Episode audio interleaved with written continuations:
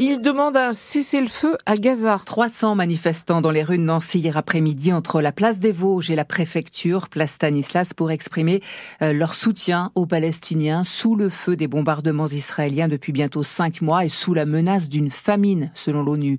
Cette semaine a été marquée par euh, des tirs israéliens pendant une distribution d'aide humanitaire à Gaza. C'était jeudi.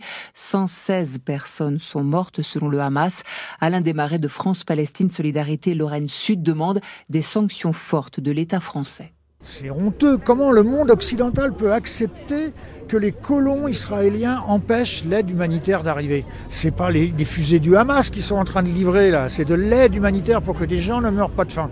Alors ça déjà, et puis ensuite, vous voyez, que les gens sont tellement affamés qu'ils se jettent sur un camion et les soldats qui leur, israéliens qui leur tirent dessus. Là, c'est quand même le comble du comble, quoi. C'est comment le monde occidental peut accepter ça, quoi? Comment on peut accepter ça? Nulle part ailleurs on accepterait une telle chose. Et nous, on en a marre, qui est deux poids deux mesures en matière de droits humains, comme disait Coluche, hein, on est tous égaux, mais il y en a qui sont plus égaux que d'autres. Bah là, en l'occurrence, euh, il y a des pays pour lesquels on met en place la défense des droits humains et il y en a d'autres qu'on laisse mourir, comme les Palestiniens. Donc voilà, c'est ce qui nous conduit aujourd'hui à aller vers la préfecture pour dire qu'il faut que maintenant le gouvernement intervienne avec fermeté. Une première opération de largage d'aide humanitaire a été menée par les États-Unis hier sur la bande de Gaza. Quant aux négociations en vue d'une trêve pendant le ramadan, elles doivent reprendre aujourd'hui au Caire, en Égypte. Une autre manifestation aujourd'hui à Nancy, mobilisation, cette fois pour demander la libération du lanceur d'alerte australien Julian Assange, détenu depuis cinq ans à Londres et menacé d'extradition vers les États-Unis où il risque 175 ans de prison pour une fuite massive de documents confidentiels concernant l'activité des Américains en Afghanistan et en Irak. Une vingtaine de partis politiques, syndicats et associations appellent à un rassemblement à 15h, place Stanislas. Le salon de l'agriculture ferme ses portes ce soir. Une 60e édition marquée par la crise agricole et les heures du premier jour. On tirera un premier bilan dans les infos de 8h30. En attendant, comment l'agriculture française peut-elle se réinventer? Comment développer des élevages plus respectueux de l'environnement, réduire l'usage des pesticides ou alléger le travail des agriculteurs? Les scientifiques de l'INRAE, l'Institut de recherche agronomique, tentent de répondre à ces questions dans leurs fermes expérimentales. Reportage à l'INRAE de Mirecourt, Boris Allier.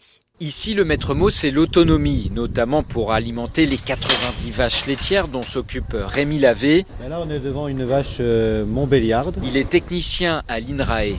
Elle mange des fourrages euh, issus de l'exploitation. On s'interdit tout achat extérieur euh, d'aliments. Pas besoin donc d'acheter du foin, du maïs ou du soja. Les bêtes se nourrissent en pâturant dans les prairies permanentes et elles ne subissent qu'une seule traite par jour. Classiquement en élevage laitier, la traite c'est une fois le matin, une fois le soir. Nous on a fait le choix de la monotraite, donc on traite que le matin. La traite se passe beaucoup mieux le matin que quand notamment il fait chaud l'été, les après-midi. Qui dit une seule traite dit moins de lait récolté. Pourtant, pas question de parler de perte de rentabilité selon Thomas Puech, ingénieur de recherche en agronomie. Effectivement, on produit moins de lait au niveau des animaux, mais on a des charges en termes d'alimentation qui sont relativement faibles, notamment dû au fait que nos animaux pâturent beaucoup. Toutes ces méthodes de culture et d'élevage ont un nom, l'agroécologie. Bénédicte Autret, directrice de l'unité de recherche. Le fait d'avoir des animaux qui vont pouvoir euh, brouter nos pâtures, mais aussi fertiliser nos sols, maintenir de la vie dans nos sols, et donc derrière pouvoir assurer des productions de céréales, euh, de tout type de culture. C'est ça l'agroécologie, c'est de penser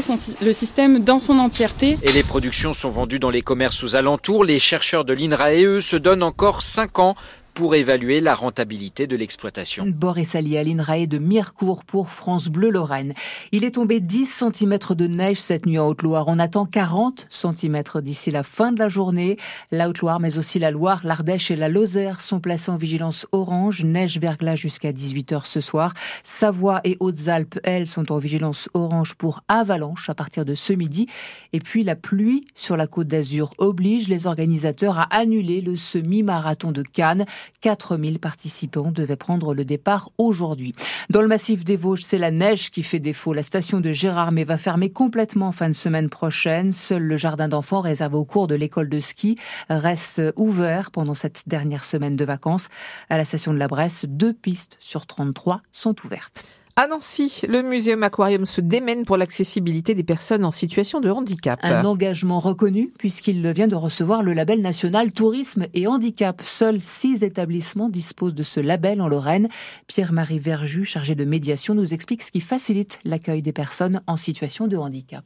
On s'est équipé de boucles magnétiques à l'accueil, donc pour un meilleur accès aux, aux malentendants. Et puis on s'est équipé alors d'un équipement qui est quasiment unique en Europe parce qu'il n'y a qu'une seule société qui le fait. C'est une marque déposée, c'est français. Ça s'appelle des flâneuses.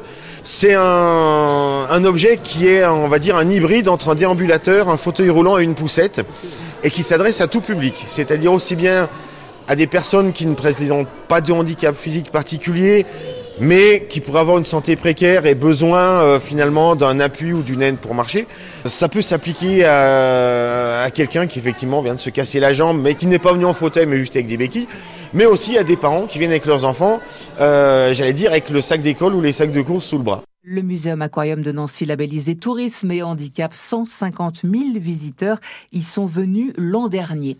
Les basketteurs du SLUC Nancy sont allés s'imposer chez le dernier de la Betclic Elite hier soir, Boulogne-Billancourt, 89 à 80. Nancy remonte à la 11e place du classement. La victoire également des volleyeuses du VNVB contre Marc en Barol, 3-7 à 2. Les Vendopériennes, 3e de la Ligue A.